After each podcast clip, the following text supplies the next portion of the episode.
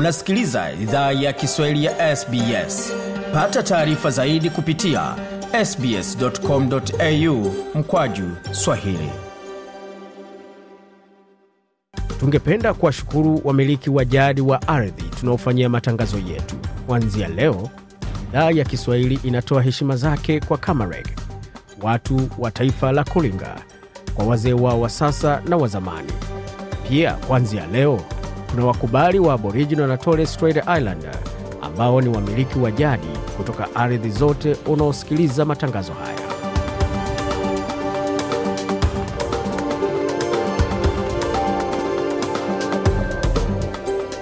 jambo pote ulipo na karibu katika makala idhaa ya kiswahili ya sbs uko na migode migerano tukuletea makala kutoka studio zetu za sbs na mtandaoni. Anwani ambao ni sbs.com.au mkwaju swahili. Unazapata makala pia kwenye ukurasa wetu wa facebook facebook.com mkwaju sbs swahili. Kwa sasa tuweke moja kwa moja katika muktasari wa habari kisha tuletea mengine mengi ambayo tumeandalia kutoka studio zetu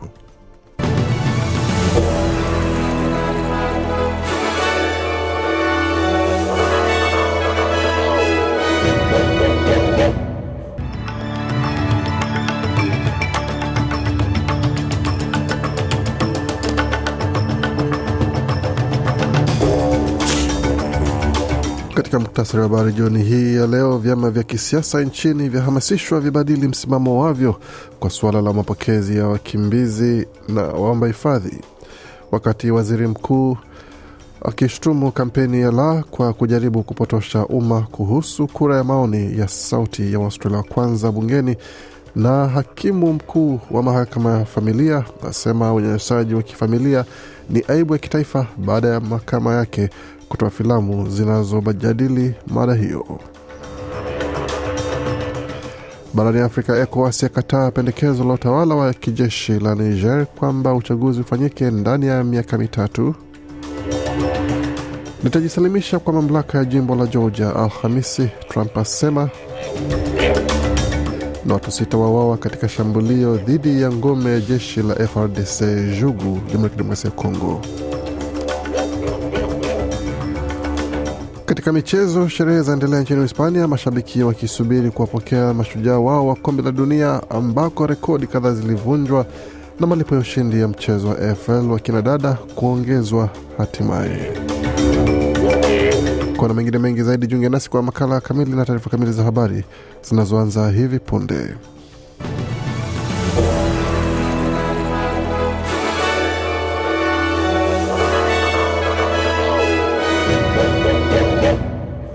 Wasikiza idhaa Kiswahili ya SBS ukiwa na migode migerano, na hii hapa ni taarifa kamili habari kutoka studio zetu za SBS.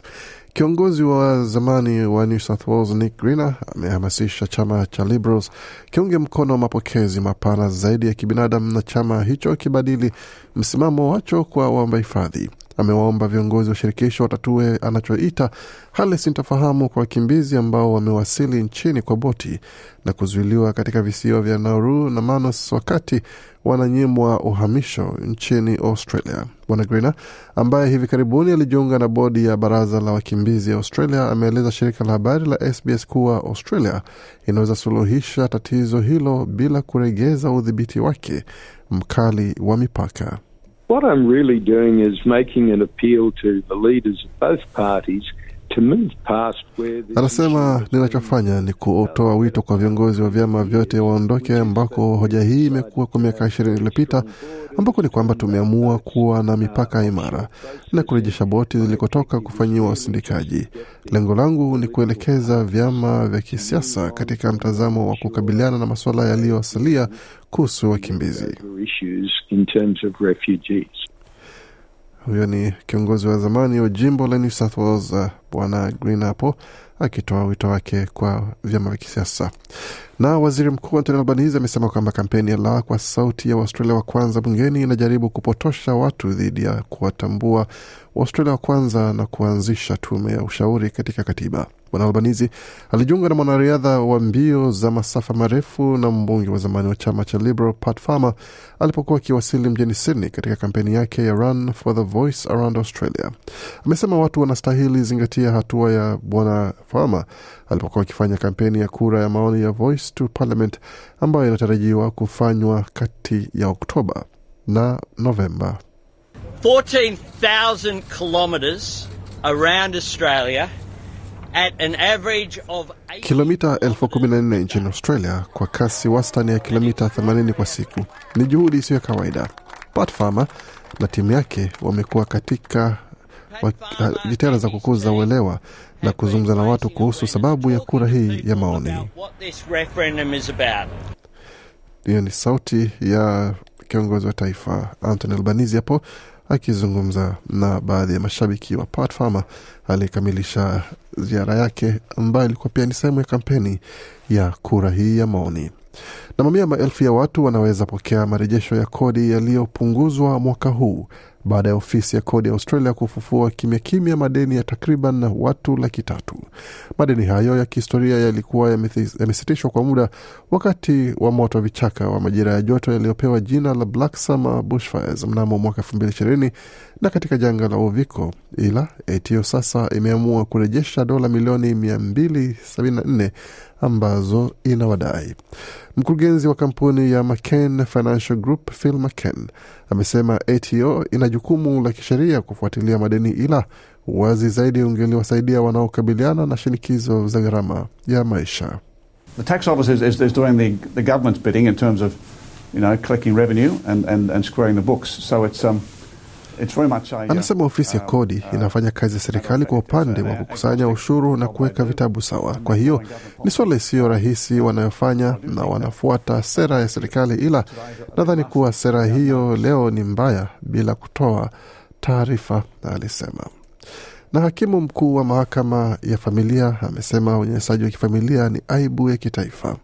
Hakimu Will Alstager amesema data ya mahakama inaonyesha unyanyasaji wa familia umedai asilimia 83 ya kesi za wazazi katika mwaka fedha uliopita. Mahakama inatoa filamu tatu fupi zenye lengo la kukabili mada za unyanyasaji katika kesi za sheria za familia, umuhimu wa kusikiza sauti za watoto pamoja na jinsi mchakato wa sheria unavyotumika.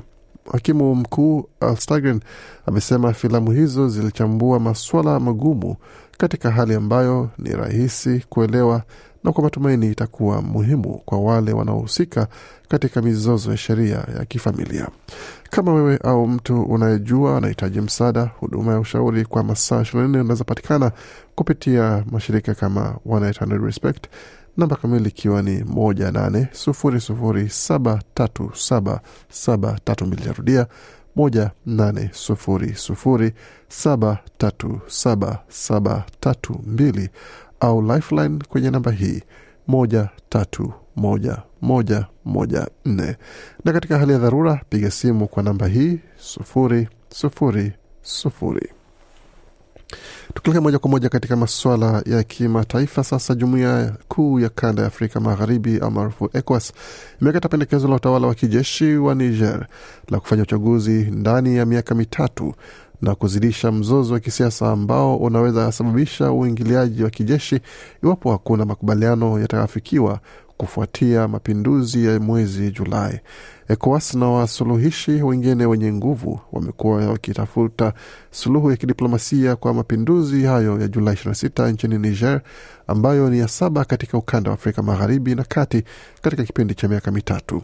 Lakini baada ya juhudi kadhaa kushindikana, jumuiya hiyo ambayo imechukua msimamo mkali zaidi kuhusu Niger kuliko majirani wake wanaongozwa kijeshi ilianzisha kikosi cha kikanda ambacho wakuu wa jeshi wamesema kiko tayari kupelekwa nchini humo iwapo mazungumzo hayatafanikiwa. Kutoka potuleke moja kwa moja hadi nchini Marekani, ambapo rais wa zamani Donald Trump amesema kwamba atajisalimisha kwa mamlaka katika jimbo la Georgia siku ya Alhamis kujibu mashtaka katika kesi inayomtuhumu kwa kupanga njama kinyume cha sheria ya kugeuza matokeo ya uchaguzi wa urais wa mwaka elfu mbili ishirini katika jimbo hilo.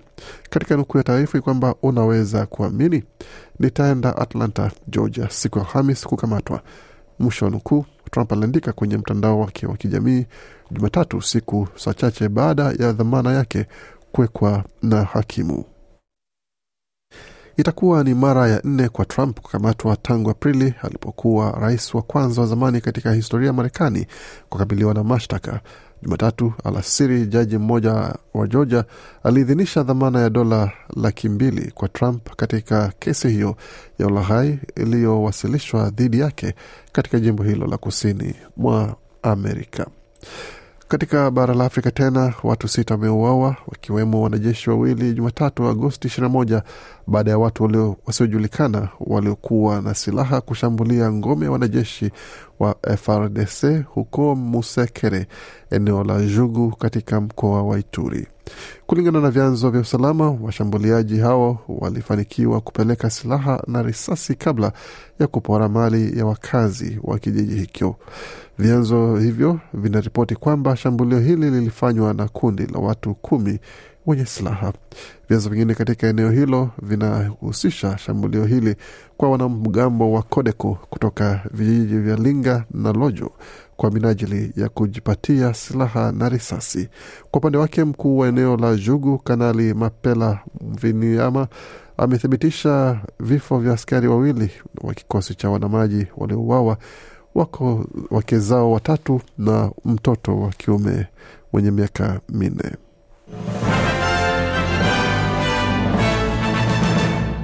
Waendelea kuisikia idhaa Kiswahili SBS ukiwa na migodi migerano katika studio za SBS. Kwa sasa tuelekee moja kwa moja katika masuala ya michezo, tukianzia katika mchezo wa cricket ambapo Mitch Marsh amejitangaza kwamba yuko tayari kuwa nahodha wa Australia katika mchezo ambao unatumiwa mpira mweupe, akisema kwamba yuko tayari na amefanya kila kihitajika kinachohitajika ili awe katika nafasi ya uongozi katika mechi za kimataifa kwa mara ya kwanza. Mechi hizo zitarejea tena Jumatano ambapo itakuwa ni kati ya mechi ya Australia dhidi ya Afrika Kusini katika mji wa Durban, ambapo Mitch Marsh amesema kwamba yuko tayari na atakuwa katika mmoja wa wachezaji kumi na mbili ambao wataweza kuwakilisha Australia na wataweza kucheza katika mchezo wa T20 ambapo amekuwa ni mmoja wa nahodha wa timu hiyo. Kutoka hapo tuelekee moja kwa moja katika mchezo wa AFL kwa upande wa kinadada, ambapo bei ya zawadi ama zawadi ya ushindi wa mchezo wa AFLW kwa sasa umeongezeka hadi kuwa dola milioni moja nukta moja ambapo itakuwa sasa ni sawia na mashindano ya wanaume. Tangazo hilo limejiri siku mbili kabla ya raundi ya kwanza, kwa mradhi, raundi ya nane ya mchezo huo, ambapo itakutanisha timu za Melbourne dhidi ya Collingwood katika uwanja wa Prince Park Septemba mosi.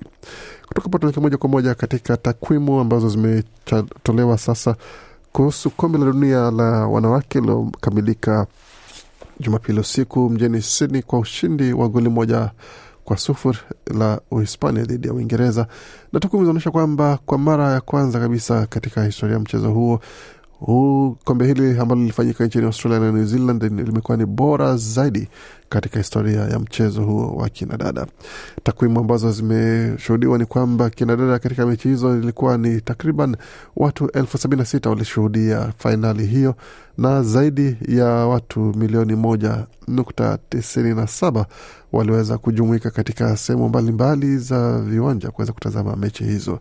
Na tukitazama katika takwimu zingine ambazo zimeonyesha ni kwamba wengine ambao waliweza kushiriki katika mechi ambapo watu walitazama mechi hiyo kwenye runinga ni kwamba watu milioni saba nukta mbili waliweza kutazama mechi hizo pamoja na milioni kumi na moja nukta kumi na tano waliweza kutazama kupitia Optus Sport ambapo pia fainali ya kombe hilo lilionyesha kwenye runinga Channel 7 ilifikisha milioni kumi na nane nukta sita ambao waliweza kutazama mechi hiyo. Na katika matokeo ya kombe la dunia kwa mradhi kwa ya mchezo wa Premier League, mechi ambayo ilichezwa alfajiri ya leo ilikuwa ni kati ya Crystal Palace dhidi ya Arsenal, ambapo Arsenal walipata ushindi wa goli moja kwa sufuri kupitia mkojo penati wa Martin Odegaard katika dakika hamsini na tatu na muda mfupi baadaye katika dakika sabini na saba Takehiro Tomiyasu akala umeme kupigwa kadi nyekundu katika mchezo huo baada ya kucheza rafu, na muda sio mrefu mashujaa wa Hispania watatua kule Madrid ambako watu wanawasubiri kwa gwaride la heshima kwa kuweza kurejesha na kuweza kuonyesha kombe la dunia ambalo wameshinda katika mara ya kwanza katika historia hali ambayo imefanya Uhispania kuwa nchi ya kwanza kuweza kushinda kombe la dunia la wanaume na kina dada.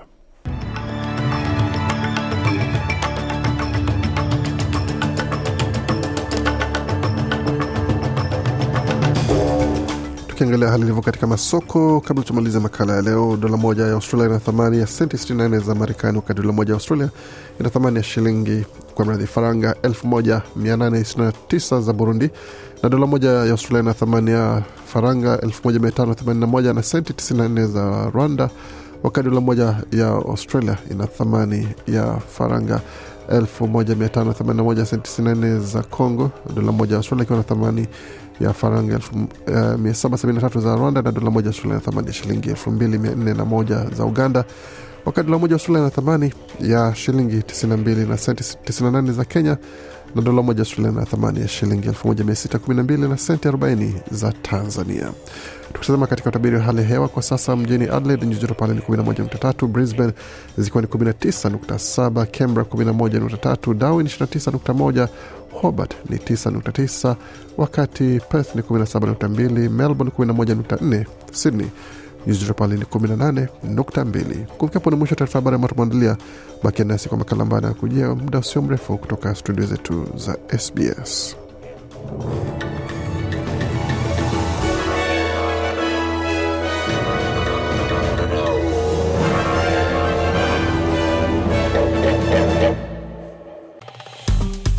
penda shiriki toa maoni. Fuatilia idhaa ya kiswahili ya sbs kwenye facebook